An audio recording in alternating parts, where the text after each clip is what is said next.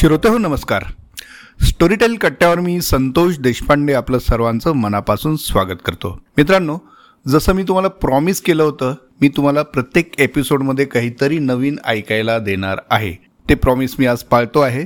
आजच्या एपिसोडमध्ये आज आपण अतिशय वेगळा विषय हाताळणार आहोत. एका अत्यंत वेगळ्या व्यक्तिमत्वाशी मी तुम्हाला आज बोलतं करून दाखवणार आहे.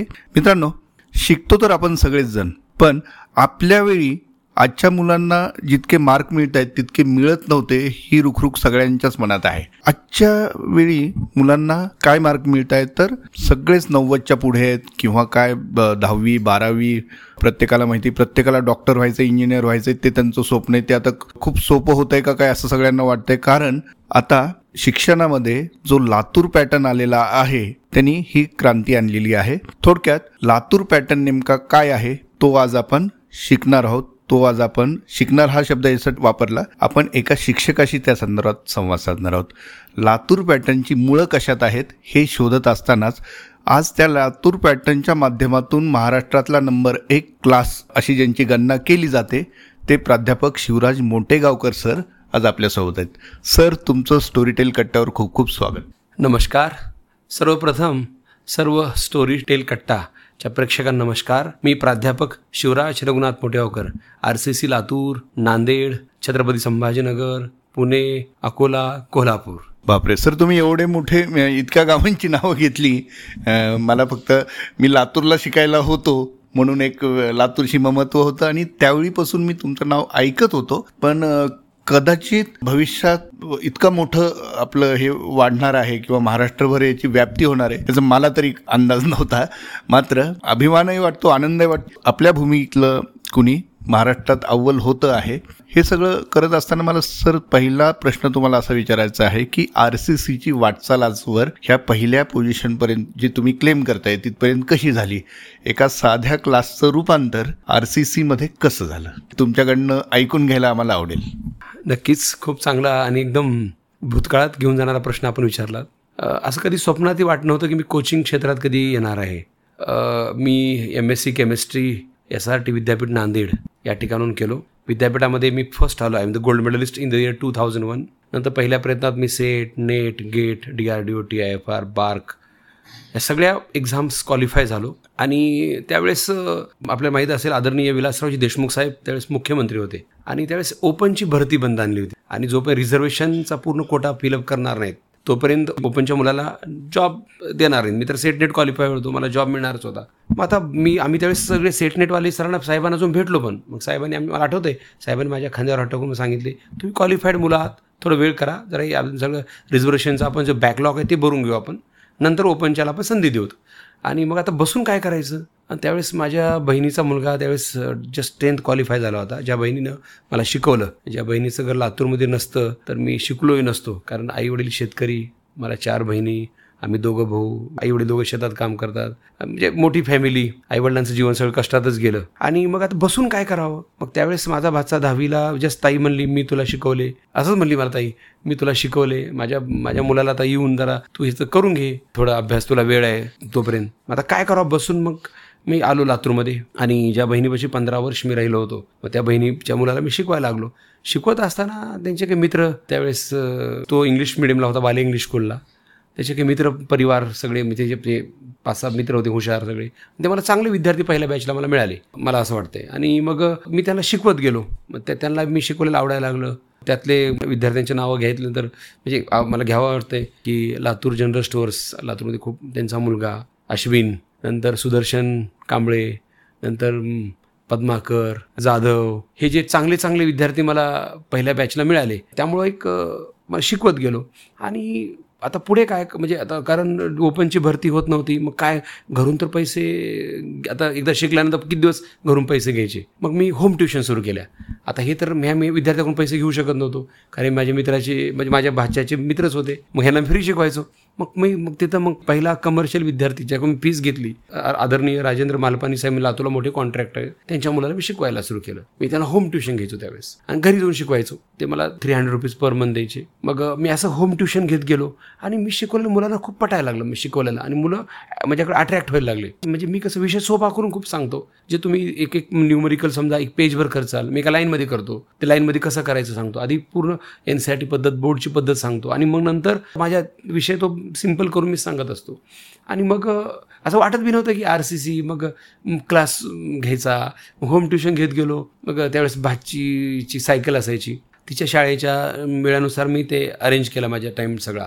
आणि मग नंतर मी होम ट्युशन घेत घेत मग सगळीकडे सायकल तिची मला कधी फ्री मिळेल? मग त्यावेळेस मी स- सगळीकडे होम ट्युशन घेत राहायचो. आणि असं वाटलंही नव्हतं कारण की असं काही होणार आहे.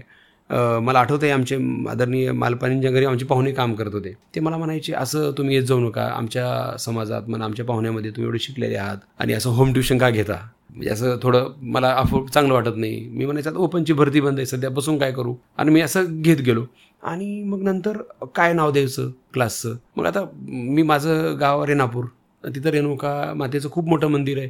हेमाडपंथी मंदिर आहे तेराव्या शतकामधलं दगडाचं मंदिर आहे पूर्ण म्हणजे भारतात प्रसिद्ध हलती दीपमाळ म्हणून. मग रेणुका माते Renukai chemistry classes R C C असं सुरू केलो. वाटलंच नाही की असं काही होतंय. होम ट्युशनचं रूपांतर क्लासमध्ये पहिल्यांदा एक क्लास भाड्यानं घेतला. ज्यावेळेस भाड्यानं क्लास घ्यायला गेलो त्यावेळेस मग ते काका म्हणले की भाडं एवढं एवढं आहे या रूमचं मग मला वाटलं आता एवढे पैसे कुठून द्यायचे? त्यावेळेस आठ हजार भाडं ते सांगितले. मला म्हणले ते एवढे पैसे कुठून द्यायचे? मग मी आधी जी काही मुलाकडनं फीस आली त्यांचं वर्षात भाडं देऊन टाकलं. मला चला वर्षभर तर झालं. आता पुढे चलेल नाही चलेल देव जाणे. पण आपण तोपर्यंत करत राहो आणि मग मी शिकवत गेलो शेजारी पी व्ही कुलकर्णी सरांचा मोठा क्लास होता. मी उगं बाहेर मला काय दोनच क्लास असायचे. मी उगं बाहेर जाऊन सायकलवर बसायचो. आणि म्हणजे मग एवढे मुलं यांच्याकडे येतात. हे कसं शिकवत असतील? किती मुलांना आठ किती भारी शिकवत असतील? एवढे मुलांचं नाव घेऊन एवढ्या क्लासला मुलं बसतात. आणि मग मी उगं बाहेर मुलांचे फीडबॅक मला मग त्यातून मला शिकत गेलो की मी मला एक तर दिवस आपला असा क्लास चालला पाहिजे. एवढे मुलं आपल्याकडे आले पाहिजे. आणि म्हणजे मला जास्त वाट पाहावी लागली. मला आठवते पहिला ज्यावेळेस मी क्लास सुरू केला होता त्यावेळेस मी गावाकडनं माझ्या आईनं चवळ पोत्याचं बसायला मुलांना सतरंजी घ्यायला तर पैसे होते तर माझ्या आईनं ते खाताचे पोते असतात आपल्या ते खाताच्या पोते आईनं हातानं चवळं शिवून दिलं होतं. आणि ते पी व्ही कुलकर्णी सरांच्या तिथं त्यांच्या शेजारी मी तिथं हॉल घेतला होता छोटा एक रूमच होती तिथं मी टाकलं होतं मी ती चवळं माझ्या आईनं शिवून दिलं होतं. आणि तिथून जे हे चांगले मुलं हे विद्यार्थ्यांनी सर खूप छान शिकवतात. असं मुलांनी माझी मी कधी मला आठवत बॅनर बी लावलो पहिल्यांदा काही आठवत नाही मला. पहिले चार पाच वर्ष बॅनर नाही जाहिरात नाही काहीच नाही. फक्त ही मुलं सांगत राहायची हे सर छान शिकवतात हे सर छान शिकवतात. आणि माझा त्यावेळेस भातसा जो डॉक्टर नंतर डॉक्टर झाला डॉक्टर धर्मराज त्यानं खूप मला मदत केली त्या पहिल्या काळामध्ये. की तो अक्षरशः आम्ही संध्याकाळी जेव्हा क्लास उभा राहत होता आम्ही छोटे छोटे बॅनर करायचं. त्याला मी पोलवर चढवायचं. सायकलवर आणि मी खोलून बॅनर द्यायचो. शाहू कॉलेज समोर दयान कॉलेज समोर. आणि आम्ही मला आठवतं एका मोठ्या क्लास समोर आम्ही बॅनर लावायला गेलो. आणि त्यांनी कुत्रे सोडले अंगावर आमच्या. म्हणजे त्यावेळेस म्हणजे त्यांनी की इथं कशाला बॅनर लावता? ते पुणे प्रायमरी स्टेजमध्ये अशा गोष्टी करतो पण मला खूप छान वाटते एवढ्या शून्यातून सुरुवात केलो तर कधी पडण्याची भीतीच वाटली नाही. कधी बॅक यायची कारण एवढ्या बॅकमधून आल्यामुळं एवढ्या ह्याच्यामधून आल्यामुळं कधी भीतीच वाटली नाही. आणि मला आठवतं जेव्हा मी चांगला क्लास आजकाल मी पाहतोय लगेच थोडा आमच्या जवळचे की पाहुणे बघतोय आमचे समजा काही पाहुण्यातले मुलं बघतोय थोडं आलं की लगेच हे होतात. मला आठवतं मी माझा चांगला क्लास मी अक्षरशः बॅग भरून पैसे घेऊन जायचो. म्हणजे माझ्या माझे ट्युशनची आणि पुन्हा घरी जाऊन पुन्हा माझे बकेटभर कपडे धुवायचो. म्हणजे रात्री अकरा वाजता. मला असं वाटतं आर सी सी जे घडलं असं स्वप्नातही वाटलं होतं की ते ट्युशनमध्ये येणार आहे परंतु हे जे घडवलं ते मुलांनी. माझी शिकवण्याची पद्धती ही मुलांना जी मी मुलांना सांगतो एखादा टॉपिक मी शिकवायला विसरून दाखवा. म्हणजे असं इथपर्यंत मुलांना चॅलेंज करतो मी. कुठला किती अवघड टॉपिक असू द्या. त्याला मी असं माझ्या कर केमिस्टसारखा विषय का जो हायपोथेटिकल आहे रिॲक्शन कोणी पाहू शकला नाही. वॉटरचा फॉर्म्युला एच टू म्हणतो. थोडंच वॉटर एच टू म्हणणार आहे. मिथेन सी एच फोर म्हणतो. थोडंच म्हणणारे आपण आपण ओटू घेतो ओटू थोडंच म्हणणारे आहे मी ओटू आहे. हे सगळं हायपोथेटिकल आहे. ते मुलामध्ये शिकवणं आवड निर्माण करणं कारण नव्वद टक्के मुलांना दहावीपर्यंत काय असते ते फार्मुलेच आवड जातात. मी त्याला असल्या भारी भारी ट्रिक्स तयार केल्या की जे मुलांच्या जे आवडी म्हणजे अवघड गोष्टी त्याला मी सोपं करत गेलो. आणि त्यामुळं आज आर सी सी मागच्या बावीस तेवीस वर्षापासून मी याच्यामध्ये काम करतोय. दोन ते तीन वर्षांत आज महाराष्ट्रात जो विद्यार्थी टॉप येतो म्हणजे टॉप टेनमध्ये त्यातले फिफ्टी सिक्स्टी पर्सेंट मुलं फ्रॉम आर सी सी. म्हणजे हे सगळं मुलांनी तयार केलं. म्हणजे माझ्या मिरॅकल रिझल्ट घेत गेलो म्हणजे जो काही म्हणजे पॅटर्न तयार होत गेला. आणि असं काही ठरवून नाही की असं काही असंच करायचं असं करायचं. तर मुलं सांगत गेले त्याला मॉडिफाय करत घेतो. मुलांना दैवत मानतो मी. मुलं जे सांगते लगेच टर्न होतो. मुलं म्हणले सर ही तर आपण कमी पडतो. त्या गोष्टीच्या मी पुढे ठेवतो. लगेच स्वतःला चेंज करून राहतो. आणि आज मला आवर्जून सांगावं असं वाटतंय की जवळपास पंधराशेपेक्षा जास्त विद्यार्थी एम बी बी एसला आर सी सीमध्ये लागतात. आता मी पुण्याला ब्रांच ओपन केल्यानंतर बी जे कॉलला गेलो होतो. दोनशे विद्यार्थी बी जेला आहेत. तर sixty three student from R C C Latur. म्हणजे लातूर आणि म्हणजे फक्त आर सी सी आणि बाकी लातूरचे वेगळेच आणखी म्हणजे सगळ्यांचे खूप मोठा आकडा आहे हा. म्हणजे आता थर्टी सेवन्टी पर्सेंट कॅन्सर झाल्यानंतर हा खूप मोठा. म्हणजे पुढच्या तीन ते चार वर्षामध्ये मला असं वाटते पुढचं भविष्य की सिक्स्टी एटी पर्सेंट विद्यार्थी प्रत्येक कॉलला मेडिकलला लातूरचेच असतील. नाही हा जो लातूर पॅटर्न जे म्हणतोय आपण त्याच्यामध्ये कोचिंग क्लासेसचा फार मोठा वाटा आहे असं तर म्हणायलाच हवं. त्याचबरोबर पूर्वी ज्याला खऱ्या अर्थाने आपण लातूर पॅटर्न म्हणत होतो म्हणजे हा शब्द जेव्हा रूढ झाला तेव्हा कॉलेजेसचं तेवढं प्राबल्य होतं या एकूणच सगळ्या विषयावरती. नंतर ते सित्यंतर होत गेलं आणि आता क्लासेस सेंट्रिक सगळी गोष्ट घडलेली आहे झालेली आहे. किंवा लातूर पॅटर्नचा फोकसच आता जणू क्लासेस झालेला आहे. असं नाही का वाटत? खूप चांगला प्रश्न आहे. मी स्वतःला भाग्यवान समजतो की मला लातूरमध्ये शिकवायला मिळते कारण हा लातूर पॅटर्न एका दिवसात तयार झाला नाही. ही मागच्या जवळपास चाळीस वर्षापासूनची मेहनत आहे सगळ्यांची. जेव्हा मीच विद्यार्थी होतो मग शाळेचा पॅटर्न विचार केलात तर देशकेंद्र स्कूल असेल केशवराज स्कूल असेल आम्हाला आठवतं आहे मी देशकेंद्रचा विद्यार्थी आहे. त्यावेळेस सगळ्या महाराष्ट्रातून टीम त्या शाळेला भेट द्यायला येत होत्या. कारण ते शाळेने पॅटर्न तयार केला. काय हा लातूर पॅटर्न होता? असं आम्हाला तिथं आलेले सगळे बाहेरून टीचर ते विचारायचे. आम्ही त्याला सांगायचो की आमचा सिलेबस संपवतो दिवाळीमध्ये. आणि तिथून पुढचे सहा महिने आम्ही दररोज एक्झाम देतो. म्हणजे आमच्या टीचरचे पेपर चेक करून करून अक्षरशः बोर्डाला घट्टे पडतात. इतके पेपर चेक करतात. देशकेंद्र असेल केशवराज असेल वाले इंग्लिश स्कूल असेल. हे जे सगळे ज्यांनी ब्रँड तयार केलं. पण कॉलेजमध्ये विचार केलं. पहिला Dayanand college Shahu college Mahatma Basaveshwar college यांनी पॅटर्न तयार केला. ही काय अशी ट्रिमेंडस मेहनत करून घ्यायची. ट्रिमेंडस मेहनत. संडेला पण सुट्टी नाही. लातूर असं ठिकाण आहे लातूर सगळीकडेच. मी क्लासबद्दल बोलत नाही. इथं हॉलिडे फ्री चालतं आहे सगळं. संडे आम्ही मुलांना सुट्टीच देत नाही. अक्षरशः जो जर तो आमच्या लातूर पॅटर्नच्या मेडेमध्ये मुलगा आला तो त्या चरक्यात अडकला आणि त्यानं जर आमचा ऐकत गेला. संडेची एक्झाम दररोज सहा सात तास क्लास मग कॉलेज असेल ट्युशन असतील हे जर आमचं करत गेला तो अपयशी होतच नाही. तुम्हाला सांगतो असे मी तुला कित्येक उदाहरणं सांगतो. पहिल्या प्रयत्नात त्याला नीटला आता एक आंबेजोगाईचा विद्यार्थ्याला पहिला सेवन्टी एट मार्क होते. आणि काल त्याला सहाशे छत्तीस मार्क पडतात. वनवे बनायचा विद्यार्थी. म्हणजे एवढी मोठी क्रांती होऊ शकते. असे कित्येक बारशीचे असतील अशी जे आणि हे मुलं कुठली मुलं आहेत हे? सामान्य शेतकऱ्याची मुलं आहेत. मला तुम्हाला आवर्जून सांगावं असं वाटतंय. कॉलेज दोन हजार तेरा पूर्वी कॉलेज म्हणजे कॉलेज अक्षरशः दोन दोनशे रुपये डॉक्टर केले. दोनशे आणि अडीचशे रुपयामध्ये डॉक्टर करायचे. दयान कॉलेज असेल शाहू कॉलेज असेल म्हणजे मेहनत घेऊन घेऊन. दोन हजार बारा तेरा नंतर जे ड्रास्ट आता कॉलेज पण कोचिंग झाले. सगळी कॉलेज पण म्हणजे आता कॉलेज आणि कोचिंगमध्येच जसं नीट एक्झाम आली. आता त्यावेळेस मॉडिफाय व्हायला पाहिजे. कारण नॅशनल लेवलची एक्झाम नॅशनल लेवलचे बुक्स नॅशनल लेवलचे सगळं टीचर्स या सगळ्या गोष्टी लागायला लागल्या असं मला वाटते आणि त्यामुळे मग कॉलेजने पण स्वतःला मॉडिफाय करून गेले क्लासेसला तर घ्यावं लागेलच. कारण एक प्रायव्हेट फील्ड आहे मला असं वाटतंय. मग ते सगळेच इफेक्टिव्हली कॉलेजवाले इफेक्टिव्हली काम करतात. कोचिंगवाले इफेक्टिव्ह आम्ही आम्ही काम करतो. आणि एक स्ट्रॉंगली सगळ्याचं एकच मोठं आहे. बघा ना तुम्ही लातूरचा रिझल्ट कशामुळे येतो असं मला वाटतं आम्ही तर चांगलं शिकवतो. समजा त्या चांगलं शिकवल्यानंतर पुन्हा तो विद्यार्थी घरी जातो हॉस्टेलला जातो. जर त्या हॉस्टेलला चांगलं वातावरण नाही मेंटेन केलं तर कसा रिझल्ट येईल? की जरी चांगलं शिकवलं तर. म्हणजे लातूरमध्ये आज प्रत्येक घराघरामध्ये एकच चर्चा असते. तुला दहावीला किती मार्क आहे बारावीला किती पडली? नीटला किती पडली? जेईला किती पडली? तू कोणत्या कॉल लागला? हे पूर्ण लातूरचं यश आहे असं मला वाटतं म्हणजे शैक्षणिक वातावरण इथलं. हां यस. याच्या मागं सगळ्यात मोठं शैक्षणिक वातावरण. घराघरात एक चर्चा आहे. ज्या पालकाचं वय सत्तर ऐंशी वर्ष वय ते ही चर्चा करतो. किती मार्क आहेत? माझ्याकडे माझ्या हॉस्टेलला आता अक्षरशः काही हॉस्टेल संचालक त्या मुला सत्कार ठेवतात. की माझ्या हॉस्टेलचे बाहेर मोठमोठे बॅनर लावतात क्लाससारखे आमच्या हॉस्टेलमधून तीन विद्यार्थी डॉक्टर झाले चार डॉक्टर झाले एम बी बी एसला म्हणजे एक वातावरण तयार झालं आहे असं मला वाटतं त्या वातावरणाचा इफेक्ट आहे. बाहेर एवढे कमी राहिला विद्यार्थी येतात एवढा जबरदस्त रिझल्ट देतो. म्हणजे महाराष्ट्रामध्ये मी प्रूव्ह करून दाखवू शकतो प्रत्येक मेडिकल कॉलेजला फिफ्टी पर्सेंट जागा या लातूरमधून भरल्या जातात. पन्नास टक्के जागा या लातूरमधून असतात. मग ते कॉलेज असतील क्लासेस असतील.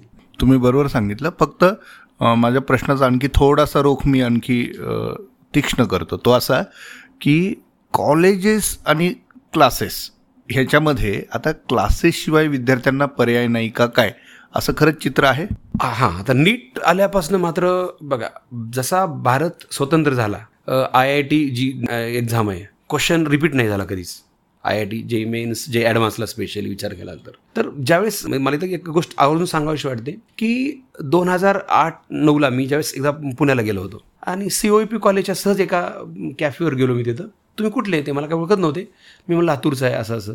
ते म्हणले काय हो तुमच्या लातूरला? सी ई टी पेपर फोडतात काय?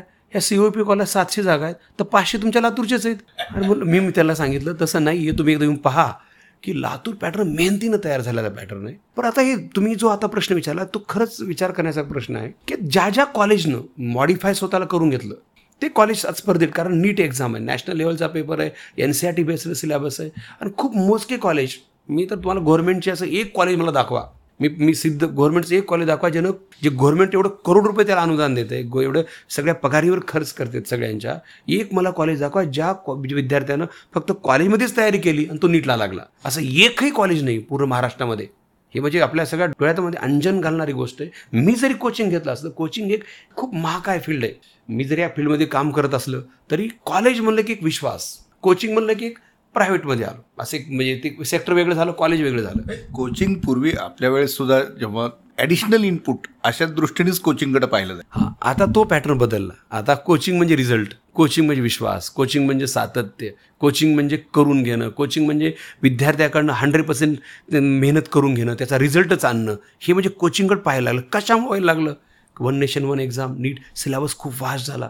म्हणजे N C R T based syllabus आहे. मुलांना त्या गोष्टी आत्मसात करणं. मी तुम्हाला सांगतो आता आमच्या तालुक्यामध्ये असे काही कॉलेजेस आहेत की काही काही टॉपिक त्या कॉलेज शिकवतच नाही तो. स्पेशली पी ब्लॉक एलिमेंट असे टॉपिक शिकवतच नाहीत. कारण टॉपिक एकदम एम एस सी लेवलचे जे मी सेटनेटला अभ्यास केला ते टॉपिक ट्वेल्थमध्ये आहेत. इलेवन्थ अँड ट्वेल्थच्या सिलेबसमध्ये त्यामुळं आता एक कोचिंगचं असं विस्तारित स्वरूप व्हायला आलं शासनाची खूप इच्छा आहे की म्हणजे सेंट्रल गव्हर्नमेंट असेल की कोचिंग क्षेत्र वा म्हणजे एवढं मोठं व्हायला नाही पाहिजे. कारण हे कोचिंग क्षेत्र वाढलं तर गरीब लोक शिकू शकणार नाहीत.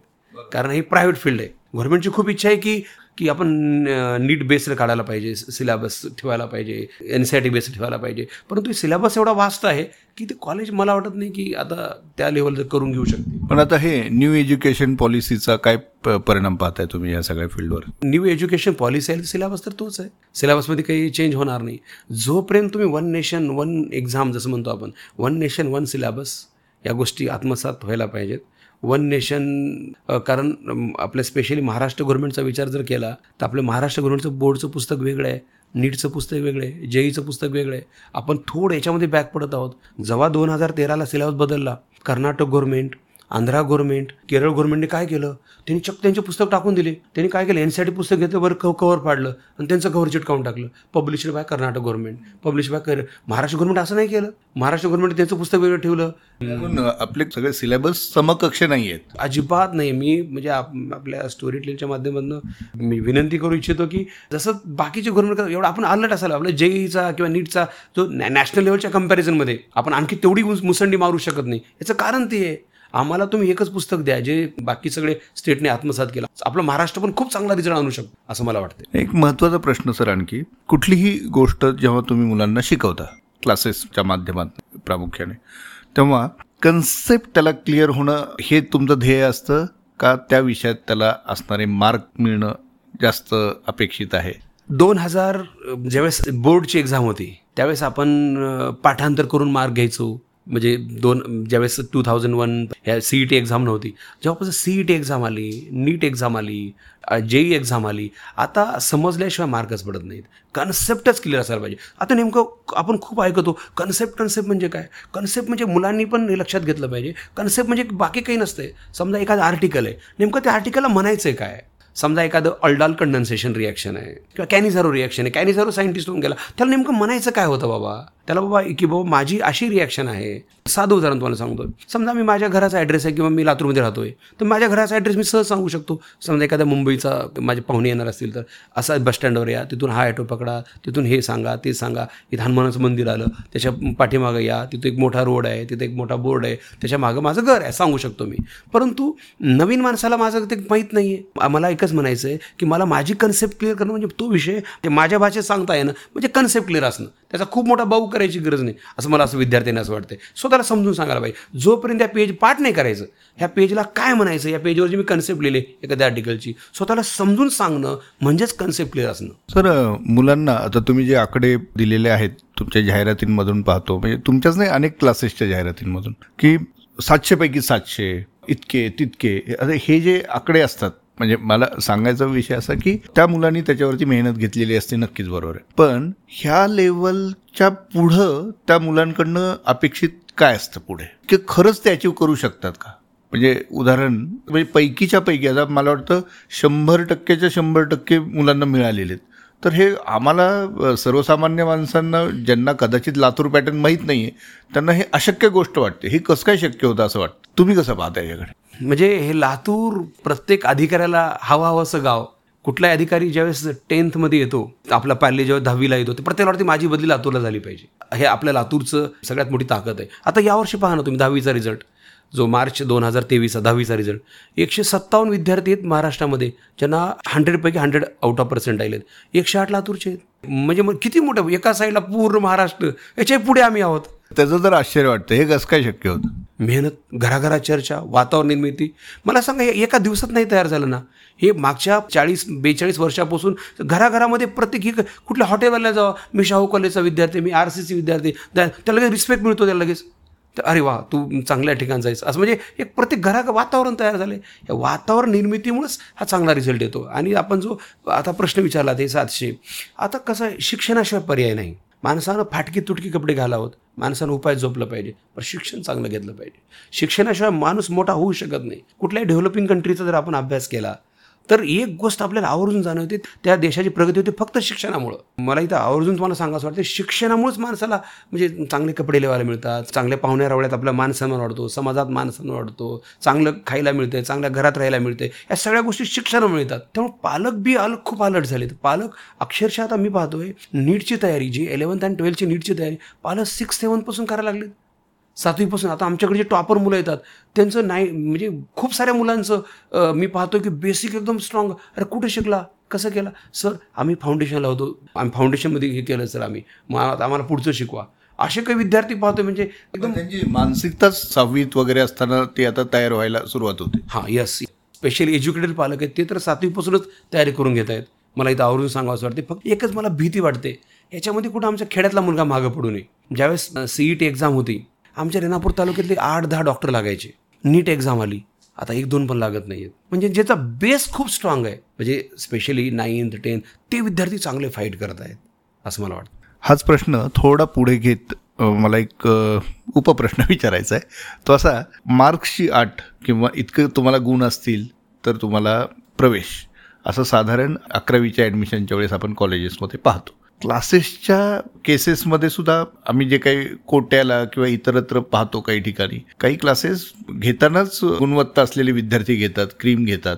आणि मग नंतर जाहिरात होते की नाही इतके मिळाले तितके मिळाले. मग हा जो आक्षेप आहे सर्वसामान्य लोकांचा की तुम्ही घेतानाच एकदम क्रीम घेणार आणि नंतर असं सांगणार की नाही ह्यांना चांगले मिळाले. हे असंच असतं का ॲक्च्युली सर्वसामान्य बॅकग्राऊंडमधले पण मुलं येऊन ते यश गाठू शकतात ते यश मिळू शकतात? खूप चांगला प्रश्न आहे. म्हणजे प्रायव्हेट क्षेत्रामध्ये काम करतो आणि आम्ही असं काही बंधन केलेलं नाही आहे किती टक्क्याला मार्क? आमच्याकडं नव्वद टक्क्यावाला बी असतो साठ टक्क्यावाला असतो पंचावन्न टक्क्यावाला असतो ऐंशी टक्क्यावाला असतो. आम्ही सगळ्याला ॲडमिशन देतो आणि याला पॉझिटिव्ह वातावरण देतो आम्ही.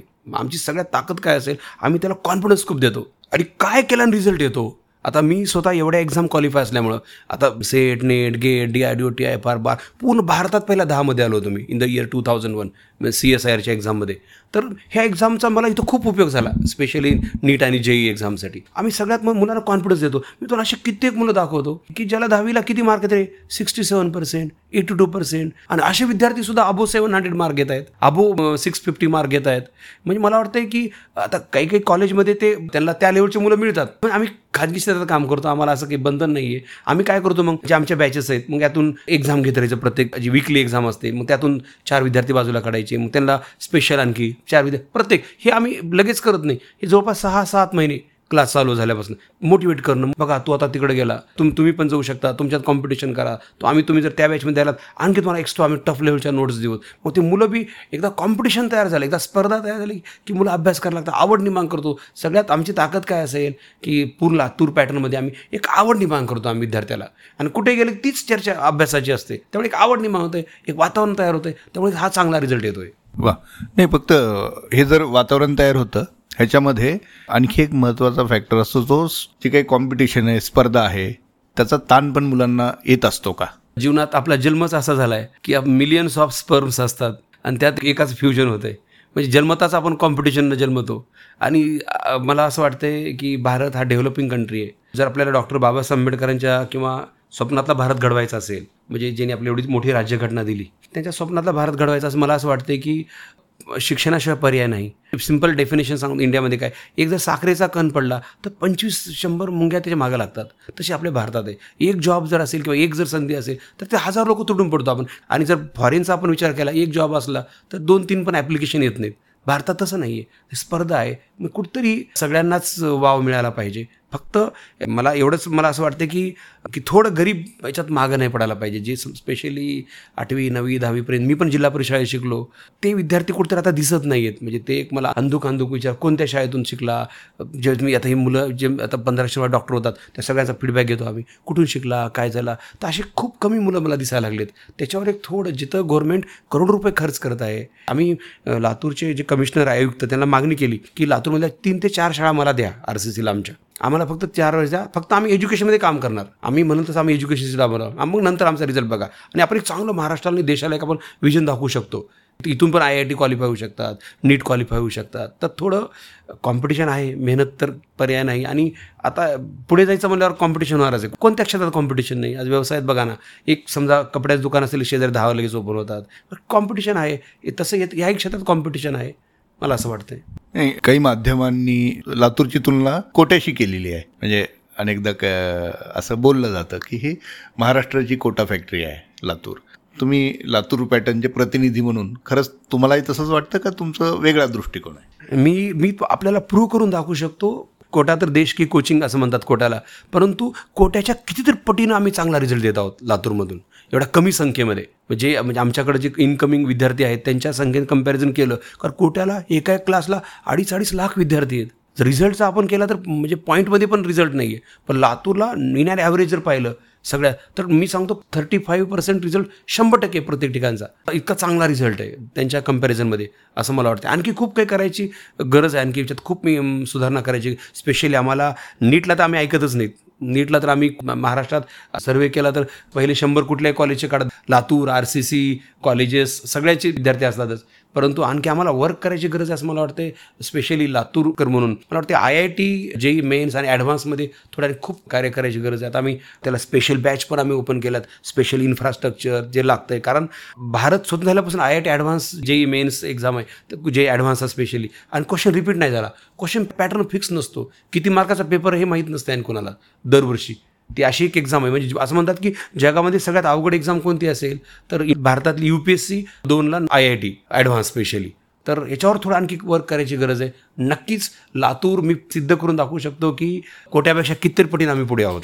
तर श्रोते हो हे होते प्राध्यापक शिवराज मोटेगावकर सर. आज त्यांना लातूर पॅटर्नचे प्रवक्ते विश्लेषक आणि त्यातले एक महत्त्वाचे घटक म्हणून मी आज स्टोरीटेल कट्ट्यावर निमंत्रित केलं होतं. आणि अत्यंत व्यग्र दिनक्रमात असताना सरांनी वेळ काढला. त्याबद्दल मी त्यांचं आभार व्यक्त करतो. आणि ते करत असतानाच एक फक्त शेवटचा प्रश्न छोटासा विचारतो. कारण खूप अशी आपण तार्किक चर्चा वगैरे केलेली आहे सर. पण एक थोडंसं कुतूहल मला असं आहे की हे सगळं तुम्ही करताय. हजारो विद्यार्थी आहेत तुमच्याकडं. त्यांचं ते रोजचं रुटीन आहे तुमचं. तुम्ही स्वतः शिकवता. मला वाटतं पूर्ण दिवस तुमचा त्याच्यात नऊ तास रोज शिकवता. हे सगळं करत असताना तुमच्या पर्सनल आवडीनिवडी तुमच्या काय आहेत? छंद काय आहेत ते कसं जपतात? थोडंसं. खूप चांगला प्रश्न आहे.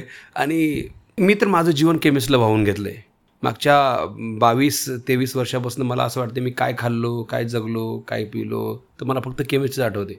कसा विषय सोपा करता येईल? म्हणजे मी एखादं आर्टिकल शिकवलं आणि ते मुलाच्या चेहऱ्यावरचे एक्सप्रेशन बघितलं की आज त्याला समजलं. खूप भारी वाटते माझं जीवनच मी केमिस्ट्री आहे. आता क्षेत्रात काम करतोय आणि खूप आनंद वाटतो की सामान्य घरचे मुलं डॉक्टर बनत आहेत आणि तुम्ही छंद म्हणलात तर माझं एकच नवीन नवीन कशा आणखी फॉर्म्युले तयार करू? नवीन नवीन जे कुणाला सुचणार नाही ते मी कसं त्याला सोपं करू? याच्यावर जास्तीत जास्त विचार करतो. आणि सकाळी उठल्या उठल्या ते दीड तास आम्ही सगळे मित्र जमतो. कारण तुम्ही सकाळी कुणासोबत दिवस घालता? सकाळचे पहिले अर्धा तास. त्याच्यानुसार दिवसाची डेफिनेशन ठरते. तर आम्ही सगळे फ्रेंड सर्कल एकत्र येतो. मस्त ग्राउंडवर थोडा एक्झरसाईज म्हणा कारण फिटनेस खूप महत्त्वाचं आहे. ते एक मेंटेन करतो. आणि बस पॉझिटिव्ह राहतो दिवसभर. बस हे मला असं वाटतं की ह्या लहान लहान लेकरं हे आपण चांगलं शिकलो हे देवासारखं मानतात. आपण त्या काळात टीचरला देवासारखं मानतो. टीचर हा आयडियलच असायला पाहिजे. टीचरनी चांगलंच वागलं पाहिजे. टीचरनी चांगलंच राहिलं पाहिजे. तर शिक्षण क्षेत्रात द्यावं कारण एका डॉक्टर चुकलं एखादी गोष्ट. एखाद्या पेशंटचं लाईफ होऊ शकते तर एखादा टीचर बिघडला पूर्ण पिढी ही हे होऊ शकते आपण पाहिले कोरोनामधले विद्यार्थी. म्हणजे काय आता आम्ही पण शिकवत आहोत. टीचरनी चांगलंच राहिला पाहिजे असं मला वाटतंय. वा तर केमिस्ट्रीतली मिस्ट्री शोधणं हे तुमचा बहुतेक छंद आहे असं मी घेतो.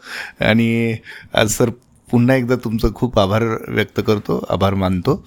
तुम्ही वेळात वेळ काढून आमच्याशी संवाद साधलात. पुन्हा एकदा कधीतरी आपण नक्की भेटूया वेगळा विषय घेऊन. सर्वांना तुमचं मार्गदर्शन ऐकायला अवश्य आवडेल. आपण पुन्हा नक्की भेटू सर. धन्यवाद. Thank you story tell Katta. Thank you so much तुम्ही आम्हाला संधी दिल्याबद्दल मी आपला खूप खूप आभारी आहे. Thank you so much